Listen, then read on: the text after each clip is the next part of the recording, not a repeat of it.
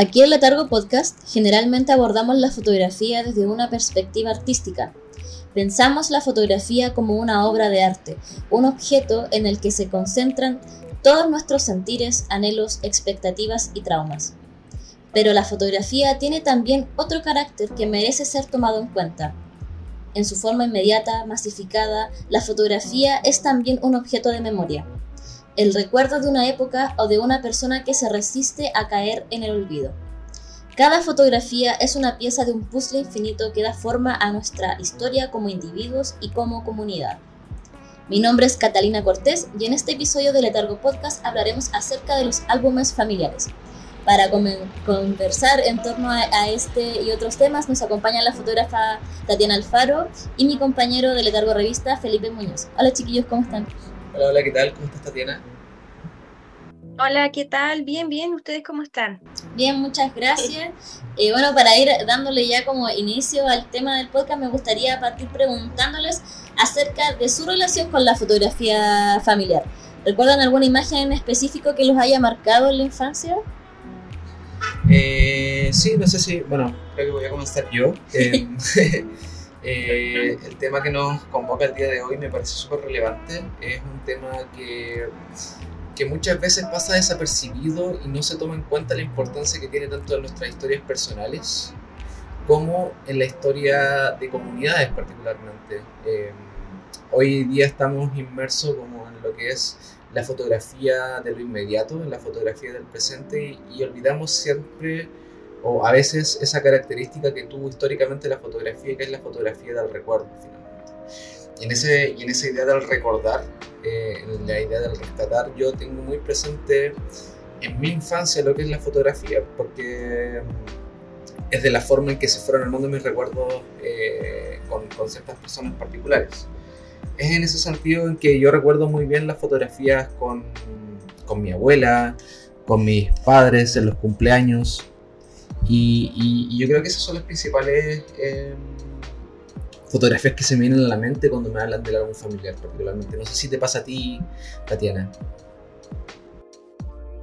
Em, bueno, sí, la verdad que, como bien me habían dicho, yo he tenido como todo un proceso evolutivo con el encuentro con el álbum familiar. Ya el álbum familiar siempre estuvo presente en mi familia y, gracias como a eso, em, yo también podía identificar ciertas cosas que me, como que me enraizaban un poco, digamos, con, con, el, tema, el tema de la familia, de dónde uno viene, o ciertos recuerdos que son de tus padres, etc. Pero claro, uno de los mayores vínculos también de mi infancia fueron las fotos que me, me realizó mi padre. Entonces, las fotos para acá, por lo menos en mi casa, siempre fueron como un testimonio de un, de un recuerdo, de, de, parte de una historia, de recordar a un ser querido. Y es como que eso, mantener como esa imagen, eh, como atesorar la imagen, claro, o la presencia de una persona que quizás ya no está. Em, también de los momentos que se han vivido en un pasado, que han sido agradables, porque generalmente las fotos que están vinculadas a un álbum familiar son fotos de, de momentos significativos para las personas, como, no sé, por los cumpleaños, los matrimonios, eh, bueno, la gente que es católica, no sé, por tipo bautizo, primeras comunión, Y un sinfín de sucesos o simplemente unos paseos con la familia. Entonces, es como albergar eh, ciertas rememoranzas que, que son parte también de tu existencia y de tu vida. Em, con los años, como te digo, he tenido una evolución respecto al análisis también de lo que es el álbum familiar y también de, desde ya desde lo fotográfico, porque es un, un, testimonio que arroja eh, no solamente una información personal, como lo mencionaste tú, Felipe, sino que también eh, es parte de, también de un hacer colectivo. ¿Ya? Eh, ¿Por qué? Porque también, bueno, me ha tocado en el, último, en el último tiempo trabajar sobre unos fotógrafos de acá de la región de Coquimbo, y de la importancia que esto han tenido como con el tema que ellos antiguamente ponían el estudio fotográfico y cómo se les contrataba para eh, plasmar ciertos eventos importantes de las familias. Y ahora, con el pasar de los años, ya cuando ellos ya no están vivos, nos damos cuenta que su trabajo es sumamente significativo al reconstruir la historia local, por ejemplo, de las costumbres, de las, cómo se vestía la gente antiguamente. Em, entonces yo creo que, eh, claro, a veces como eh, vemos como la, importancia quizás al, corto plazo, porque es un momento que queda en una imagen, pero a un largo plazo esto toma un mayor valor, eh, ya que se requiere como un documento. Claro, en ese sentido, Tatiana, tú que tienes esta trayectoria, una vasta trayectoria en el trabajo sobre los álbumes familiares, sobre todo el tema del archivo personal, convertido en una obra una publicación, etcétera, y, pasando ya en concreto a tu última publicación que tiene que ver con 2240, ¿cuáles son los principales desafíos para convertir, por ejemplo, lo que es el álbum familiar, que vendría a ser como en primera instancia un álbum que cumple un rol personal, que cumple un rol de recuerdo para un ámbito íntimo, a una, a una obra en particular, como lo sería una publicación, un fotolibro, y, deja su espectro de, álbum íntimo para convertirse finalmente en algo más público, ¿no? que, quiere comunicar algo, que quiere contar una historia. Em, bueno, claro, mira, eh, en relación a eso, bueno, cabe destacar que 2240 eh, es una de las publicaciones que yo tenía pendiente. En realidad es un trabajo que lata de muchos años, desde el año 2012, que fue como gestándose desde ahí a una maduración, precisamente como em, para dar un testimonio como más, más personal también, pero ya desde una mirada, como bien dices tú, más crítica, más artística. Eh, a ver, ¿cómo te lo puedo explicar? Bueno, el álbum familiar se hizo presente con este trabajo 2240, pero también aparecieron otros trabajos de por medio que estaban, que yo hice también con Oscar Huerta en algún momento cuando éramos colectivo BAF.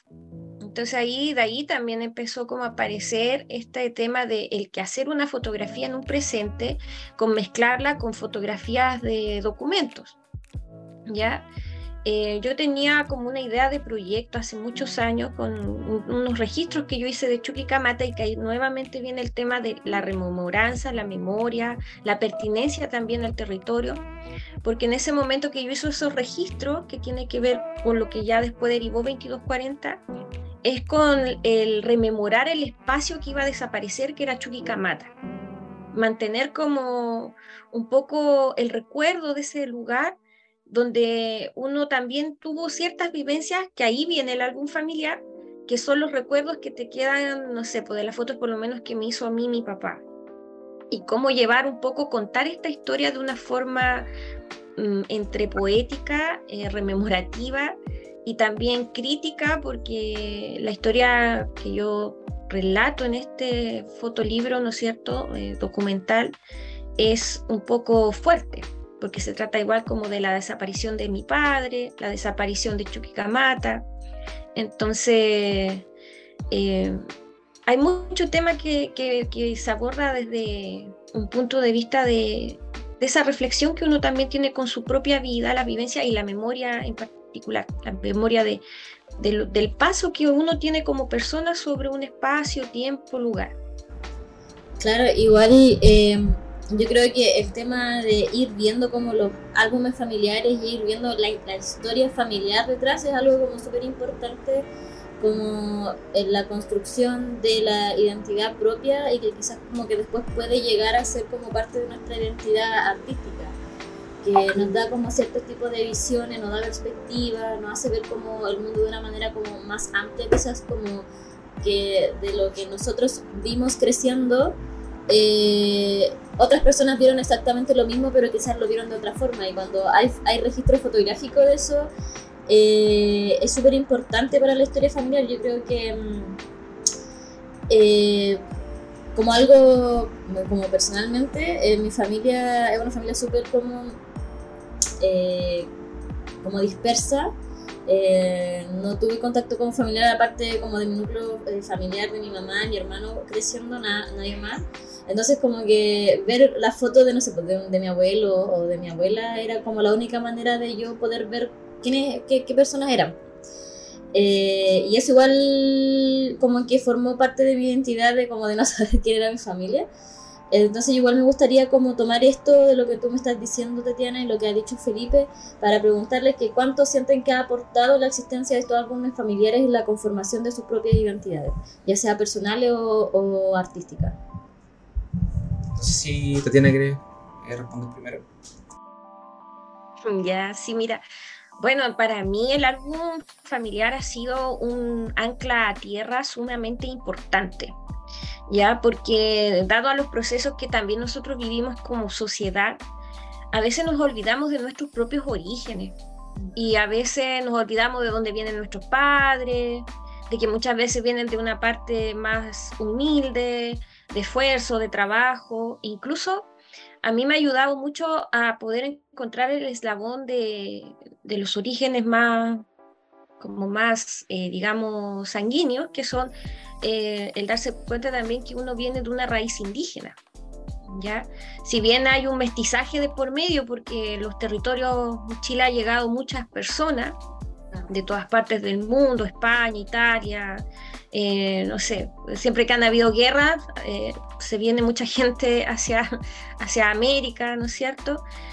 Y bueno, ahí se produce como este tema de mestizaje, pero hay, hay, una raíz sumamente importante que son los pueblos originarios que como que a nosotros se nos olvidó. Eh, y el álbum familiar para mí ha sido como un redescubrir parte de esa identidad también, parte del rescate de ciertas costumbres, como bien lo habíamos mencionado, de tradiciones antiguamente, cómo se sembraba, cómo se, se hacía, no sé, la vida cotidiana, los tipos de alimentos, que a veces en algunas fotografías aparece como algo secundario, pero también es como parte de la costumbre de la persona que está siendo retratada, ¿ya? Y a eso también voy porque por lo menos desde mi propio álbum familiar mi mamá conservaba muchas fotos de la familia, entonces ahí yo pude rescatar ciertos indicios de cosas que también me, me ancla a, una historia personal, de, saber dónde yo vengo, saber de dónde eh, viene mi familia, tener como una conciencia mayor de, también de eso. Em, y bueno, como también les había mencionado, que como ahora estoy como cerrando un proceso con este trabajo que, que, es de los cuatro fotógrafos que principalmente hicieron registros de, no sé, pues Gabriela Mistral, de Vicuña, he descubierto un tesoro eh, maravilloso en el sentido de que, em, bueno, estas personas también tienen una mirada desde el registro fotográfico, pero también desde lo fotográfico, como todo fotógrafo. Entonces también hace juicio con eso, hace sentido con eso en el sentido de que hay indicios de, por ejemplo, de costumbres campesinas que vienen con una raíz netamente fuerte de influencia indígena. Entonces, es como mirarse una vez más al espejo también, ver el espejo de donde tú vienes y de situarte también eh, en, en, una parte de tu vida, que creo que es súper importante para, para, para uno como persona, como ser humano. Sí, yo concuerdo bastante con Tati. Em, creo que el, álbum familiar en sí mismo aporta mucho a la identidad porque nos permite ver hacia atrás, nos permite entender de dónde venimos eh, y particularmente entender de dónde venimos para saber hacia dónde podemos ir también. Eh, creo que eso es lo relevante, creo que eso es lo importante para mí, eh, porque claro, la, en la memoria del álbum familiar no solo está nuestra historia de nosotros como individuos, sino que está la historia de nuestras familias.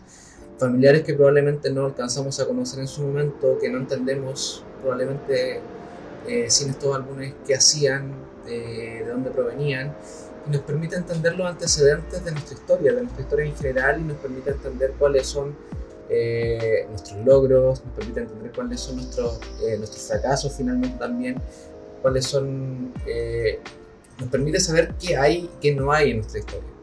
Nos permite entender eh, cuáles son nuestras fortalezas, nuestras debilidades y, saber particularmente quiénes somos en el ámbito colectivo más que en el mundo en sí mismo.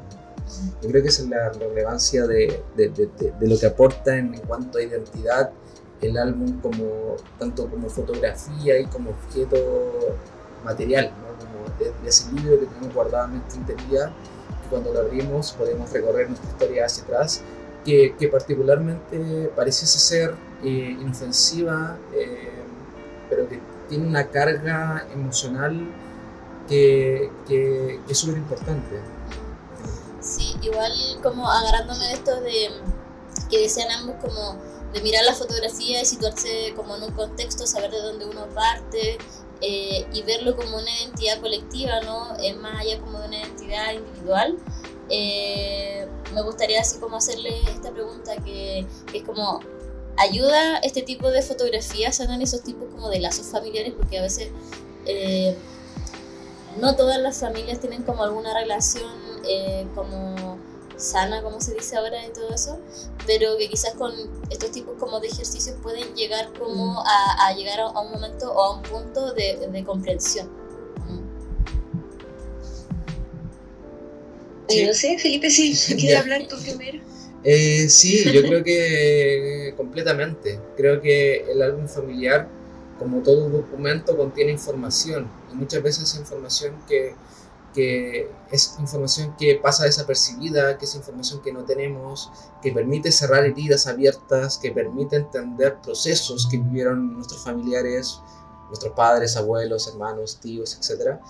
Y nos permite entender eh, precisamente esos vacíos que muchas veces están en nuestra memoria, porque nuestra memoria se construye de vacíos, nuestra memoria es selectiva y recuerda lo que le parece pertinente, pero hay muchas cosas que a nosotros conscientemente nos parece pertinente, pero a nuestro inconsciente no, entonces tendemos a tener vacíos que estos objetos como documento, incluso un poquito más allá del álbum como fotográfico, sino que como el documento como tal, que puede ser cualquier tipo de documento, incluso objetos eh, familiares, eh, estos ciertos amuletos que se van construyendo en cada familia, eh, permiten ir sanando ciertos procesos que están abiertos, que pueden haber estado abiertos históricamente o recientemente, de acuerdo a la historia que cada uno contenga, pero sí nos permiten entendernos, creo que nos permite reconciliarnos con, nosotros mismos también. Sí, sí, bueno, totalmente de, acuerdo. Bueno, yo también he tenido como procesos así bien fuertes, porque por ejemplo, bueno, ya volviendo así como a hablar de 2240, el tema de mi padre fue un suceso bastante fuerte dentro de mi familia, fue la muerte de él en un accidente en la mina en Chuquicamata, entonces fue algo bien complicado. Entonces, lo cual a, nosotros como núcleo familiar nos, llevó incluso a, irnos de Chuquicamata, a venirnos a La Serena, y también es como volver a situarse en otro lugar. Entonces viene un tema bien complicado ahí desde lo personal que uno vive, y después cuando tú empiezas a analizar la historia, como bien dice Felipe, a través de los archivos te das cuenta de que hay algo ahí que va más allá de las precariedades que a veces tenemos en Chile, en los temas laborales. Con el tema de mi padre jamás hizo una investigación, por ejemplo, una investigación como debería haber sido. Fue en el año 87, entonces como que ya el, el trabajador murió, se le pagó la pensión a la señora, a la hija se le dieron los estudios y eso sería pero atrás de eso existe otra, otras problemáticas que yo no solo creo que me pase a mí o me haya pasado a mí. Mucha gente que la ha pasado, hay gente que ha muerto así, de que queda en una vulnerabilidad emocional grande, es un ser querido el que parte. Es un quiebre profundo, eh, es un desarraigo también de tu territorio, de tu espacio, entonces son procesos que también ahí uno cuando ve estas fotos empieza también como a analizar un poco más críticamente y también abrirse a la sanación, porque cuando tú quieres sanar tienes que abrirte a, poder curar esas heridas con tu familia, incluso a veces con las personas que están vivas tenemos sus problemas, entonces a veces es bueno ir a sus recuerdos eh, de los momentos gratos que a veces uno vivió también a lo mejor con esas personas. Eh, y también, claro, situarte que como en un espacio, como te digo yo, como en un, no solamente como en un espacio de tu familia, sino también social, cultural, eh, de muchas cosas. Por ejemplo, bueno, como, yo creo que este proceso para mí ha sido como eso. El trabajar con el archivo, sobre todo personal, ha sido súper sanador, tanto desde una visión general como particular porque por ejemplo cuando trabajamos en con memoria sensorial con Juan Pablo como colectivo, ahí era la idea de reconstruir un álbum de una familia cualquiera. tomando, y ahí viene como esa parte artística, porque digamos que toma, hicimos un álbum eh, que venía como de nuestras dos historias, que eran fotos de nuestras y fotos que no eran nuestras. Entonces eran fotos que yo en algún momento compré en Quilpué, otras fotos venían como de aviso de afiche. Y nuestra idea era de poner en manifiesto también no solamente esta parte bonita del álbum familiar, sino como esta parte social de las creencias que nosotros tenemos culturalmente eh, y cómo cómo nosotros, cómo se construye quizás esta clase media o esta, esta sociedad chilena de repente en base a esas creencias. Y que en parte es como eso en realidad lo que hacemos los seres humanos, incluso nuestras propias familias. Sí, en ese sentido, Tati, me gustaría preguntarte para poder seguir profundizar un poquito más en ese tema. ¿Qué tanto de ficción hay en la construcción de estos álbumes familiares? Cuánta ficción quizás pueda haber en, la construcción de recuerdos que hacemos a través de los álbumes familiares. Claro, mira, ahí hay un tema bien interesante, porque la ficción para mí estaría dada quizás más por la imagen, ¿ya? En el sentido que tú haces una, una narración estética, con ciertas imágenes que van hilando una historia.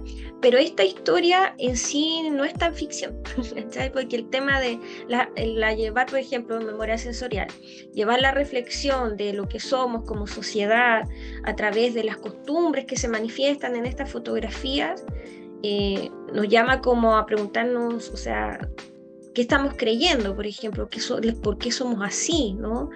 Y en el caso de 2240, eh, es una historia que, que, se cuenta a través de esta imagen visual, que se arma con ciertas fotografías seleccionadas que atañen a, a, una sensación de soledad, que yo creo que esa es como más, más que nada esa ficción, el hecho de quizás de tomar elementos que no necesariamente sean, eh, em, que hayan acontecido en el suceso en sí, pero sí que vienen a aportar como a eh, eh, visualmente a, contar mejor tu relato o a expresar mejormente, no sé, expresar de mejor manera tu obra.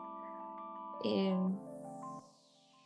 porque claro, o sea, yo creo que la ficción está en eso solamente, como en el tema de las imágenes, o sea, hay que entender que no, no es como que quizás la imagen que esté expuesta en una obra sea el suceso en sí, sino que es lo que construye la idea es como cuando tú haces un poema y pones, mm, eliges qué palabras vas a poner para que este poema se entienda mejor o, se vea mejor o sea más armónico, qué sé yo. Pero el sentimiento, el sentimiento que hace el poeta en, su relato, en su, en su poesía, es lo mismo que hacemos nosotros. O sea, el relato es algo que nosotros pensamos, creemos, vivimos, sentimos y lo llevamos a un plano para que la gente también pueda ojalá entender y expresar también, o sea, reflexionar, ¿ya? Eh, eso. Claro, yo creo que el tema como de la ficción en la fotografía puede verse, o sea, no creo que se dé solamente en este tipo de fotografía, sino que aunque haya fotografía documental, por así decirlo, que es como lo más objetivo que podemos llegar a ver eh, en este tipo de arte, igual hay una, hay una parte donde se empieza como a curar, ¿no? Como que hay una curatoría detrás, donde se arreglan, donde se ve que se puede contar una historia, ¿no? Como esta, crear una narrativa visual eh, mediante las imágenes que, que en el caso de la familia como que están guardadas en una caja en un closet o o, están en un álbum. O sea, por lo menos en mi, en mi caso, eh, las fotos de mi familia nunca estuvieron en un álbum guardadas, estaban siempre tiradas en una caja, en un closet o en una bolsa, así como que estaban todas dispersas. No nos gustaba así sentarnos, yo me acuerdo con mi mamá y mi hermano eh, cuando estábamos chicos a ver las fotos, pero nunca veíamos un álbum, sino como que las íbamos sacando de la, de la bolsa o de la caja y después las tirábamos todas ahí. Pero después cuando yo como empecé a hacer como mi, trabajo fotográfico sobre el archivo de, mi mamá y yo, eh, ordené todas las fotos y, claro, y al final ese, mm, ese orden fueron creando como una historia que se va narrando a través de las imágenes. Y, y, a pesar de que eso puede estar como muy perfectamente curado o como cuidado, no sé, eh, el sentimiento que hay detrás no cambia, yo creo. Como que sigue siendo igual de honesto. Especialmente, y yo creo que tiene que serlo en este, en este caso de los archivos familiares, de los trabajos de los álbumes familiares, tienen que ser como, como que la honestidad tiene que estar ahí siempre. Sí, en ese sentido de honestidad me se me vino a la mente un, hace un par de semanas atrás tuve la oportunidad de ir a en Santiago, estuvimos acá en, la Biblioteca Nacional y justo había una exposición muy cortita que se hizo sobre el álbum familiar curada por una curadora que venía de otra parte de Latinoamérica. Venía y le invitaron precisamente a curar álbumes chilenos porque su mirada no iba a ser la típica mirada del curador chileno sobre el mismo álbum chileno, sino que lo que les interesaba hacer era hacer un ejercicio de alguien externo al álbum chileno, que curara álbumes chilenos, y sacó, y lo interesante del ejercicio que hizo es que sacó muchos álbumes que nunca habían expuesto en la Biblioteca Nacional. Y había un álbum que me llamó mucho la atención, que lo encontré muy lindo, que era un álbum que rescataron del terremoto que hubo en Valdivia en el año 60, 60 62, no sé. 1960 y que era un álbum que sacaron como de entre el agua. Y era un álbum que era un álbum familiar, que era muy lindo como objeto, como, como libro, pero que había perdido todas sus fotos. Entonces era un álbum sin fotos que hablaba del terremoto y el tsunami. Entonces es muy interesante cómo eh, esa curadora fue capaz de ver que en un álbum familiar también puede haber ausencia de fotos para contar una historia de algo que sucedió efectivamente, que fue muy terrible, ¿no? Eh, y claro, ya la... Claro, mira. Sí. Perdón, Felipe, sí, es que ahí volvemos, disculpa que te interrumpa antes que se me vaya la idea, es que ahí volvemos como al mismo tema que había mencionado anteriormente. ¿Qué, qué pasa, claro, cuando uno tiene estos conflictos con la familia o que pasan sucesos como bien mencionaste tú, tan fuertes como es un tsunami o un suceso de tragedia, no sé? Eso también es un vestigio visual de ese testimonio, de un álbum sin fotografías, por ejemplo.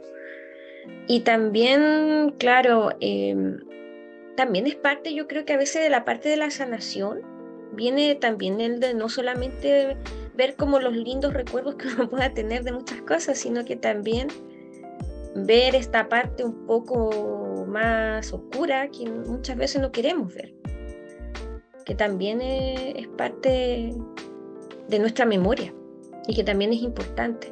Claro, lo, yo creo que eh, las fotos eh, establecen muchos conflictos familiares. De hecho, eh, hay algo que igual a veces se toma como para, para chistes, ¿no? Que es cuando eh, se recortaban personas de las fotos que es como la forma de bloquear análogamente a alguien o borrarlo de tu memoria. Era, como la antigua forma de bloqueo de Facebook, sí. WhatsApp.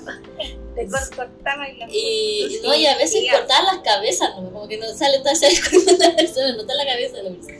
Y, y, o, porque la persona no estaba al medio de la foto, entonces no podían cortar toda la foto pero eh, entraban en un conflicto, entonces como que la persona no lo quería seguir viendo, porque bueno, a mí me pasó harto, o sea, la, hay muchas fotos de mi papá bien Rodrigo cortadas y, y que no están completas. Entonces, eh, en mi ejercicio como de rescatar algunas fotos, como que al volver a rescanear los negativos que estaban guardados, como que ahí vi fotos que nunca había visto, nunca las había visto o nunca las había visto completas porque estaban cortadas. Y igual es gracioso, o sea, es gracioso, pero igual es... Eh, porque está, igual está ahí como que te recuerda constantemente de que hubo una persona y ya no está. Pero igual mirándolo de otra perspectiva, como eh, pensar como el conflicto, la rabia, eh, el, enojo, el miedo que te, que te llevó como a, profanar una foto, básicamente. Sí, no, ese tema también es fuerte. Con la foto se pueden hacer muchas cosas, la verdad.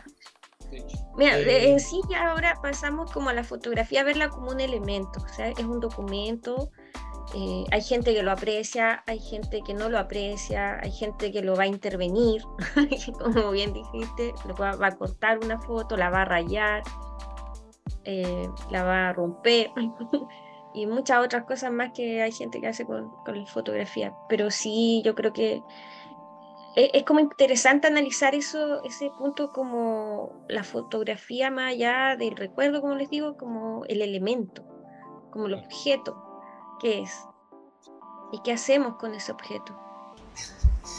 Em, claro, Tati. Entonces, en ese sentido, me, me, gustaría hacerte una pregunta que tiene que ver más como con el ámbito de los procesos, en, en el sentido de trabajar con estos archivos y, y ahí me gustaría preguntarte cómo funciona el proceso creativo o el proceso investigativo de llevar a cabo ya sea una exposición o un fotolibro, una publicación, una página web, etcétera, el formato que sea, cuando se trabaja con los álbumes familiares tanto personales como de otras personas. Uy, sí, bueno, es un tema bien complejo porque siempre va a depender de qué tipo eh, o sea, qué es lo que vas a hacer tú en realidad con la fotografía. Porque si, una si vas a hablar de patrimonio, a veces tienes que ser un poco más, no tan artístico. Y si vas a hablar como de ya una obra, ahí sí tú puedes eh, indagar. Como te digo, no solamente está eh, ver en la fotografía con el significado simbólico que ésta pueda tener, que sería lo que aparece en la imagen, sino que también ver que es un objeto, ¿ya? Y a partir de este objeto tú también puedes sumar otros objetos que también los puedes hacer fotografías.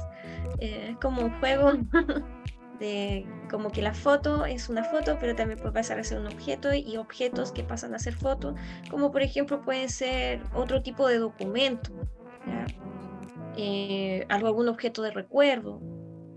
Entonces, Mm, no sé, yo creo que el proceso creativo igual va a depender de cada persona, cómo lo sienta ella o le sea más fácil o, más, o que le haga sentido de cómo lo va a crear. Porque puede partir desde un análisis, no sé, pues, de pensar la idea desde su principio, de que, que lo que tú quieres contar, y ahí a partir de esa narrativa tú empiezas a buscar los elementos que van a construir el relato. O a veces puedes empezar al revés.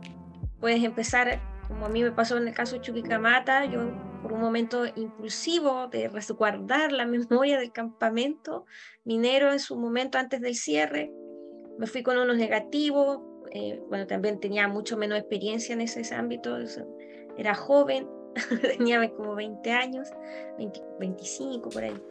Y entonces, claro, eh, tú haces las imágenes y después que tienes este archivo, tú recién ahí lo ves como un objeto y a partir de eso empiezas, puedes construir quizás ya tu relato y, pasa eso. También además que cada objeto o fotografía o lo que vaya acompañando cada simbolismo que va la fotografía también tiene que tener como un hilo conductor. Eh, como que también se arma una estética. Cuando trabajamos con álbumes familiares también traemos una estética al tiro que es como más, más, más antigua, ¿no? De, de, otro tiempo, de memoria. Entonces también tiene como esa carga, ese, ese tema del peso. Entonces también va a depender si tu obra eh, requiere un poco este elemento porque, claro, como te digo, eh, en el caso cuando uno trabaja con algún familiar, eh, tiene que tener conciencia de eso, o sea, ¿por qué vas a poner una foto antigua o, una foto de tu infancia? O tal vez por qué la vas a intervenir. Eh, también yo creo que los procesos sanadores también pasan por eso, a, a veces Mm, bueno, voy a poner así como una hipótesis, al estilo, no sé, a lo mejor me da Jodorowsky.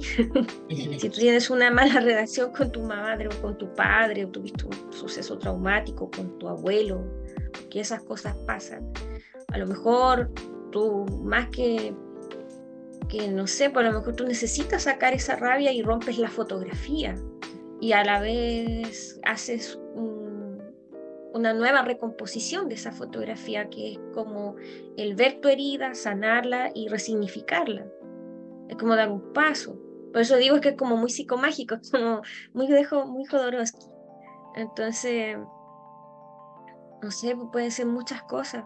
Va a depender también mucho de los temas que tú estés abordando, las cosas que a ti también te interesen. Eh, todo eso, todas esas cosas que pueden tener simbolismo.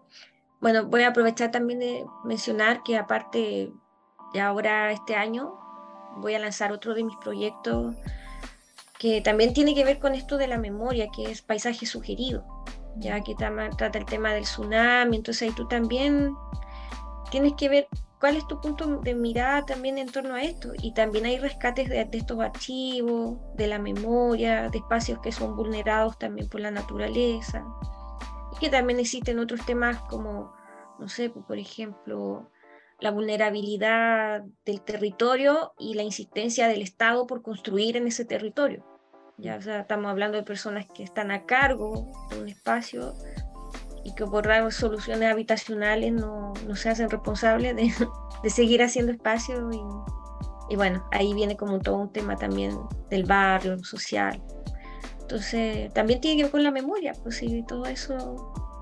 Y también, como yo les digo, bueno, la mayoría de mis trabajos, todos tienen álbum familiar, todos tienen alguna foto de archivo o algún elemento de archivo, ¿ya?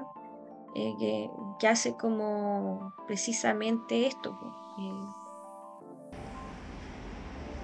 Claro, igual eh, bueno, con todas estas reflexiones, comentarios, preguntas al respecto de la temática del álbum familiar, vamos a ir dando paso a la última sección del podcast, que es una sección de, de recomendaciones, ¿no? Como donde cada uno menciona un libro, una película, cualquier tipo de, de publicación eh, que le gustaría que otra persona, las personas del público eh, pudieran eh, ver, leer, etc.